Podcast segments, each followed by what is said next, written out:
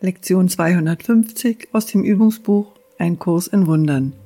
Ich will mich heute nicht als begrenzt sehen. Lass mich heute Gottes Sohn erblicken und seine Herrlichkeit bezeugen.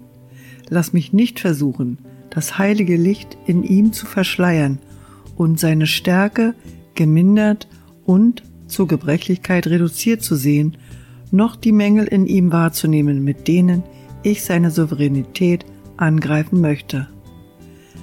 Er ist dein Sohn, mein Vater. Und heute möchte ich seine Sanftheit sehen anstelle meiner Illusionen. Er ist, was ich bin, und so wie ich ihn sehe, sehe ich mich selbst. Heute möchte ich wahrheitsgemäß sehen, damit ich mich an diesem Tag endlich mit ihm identifizieren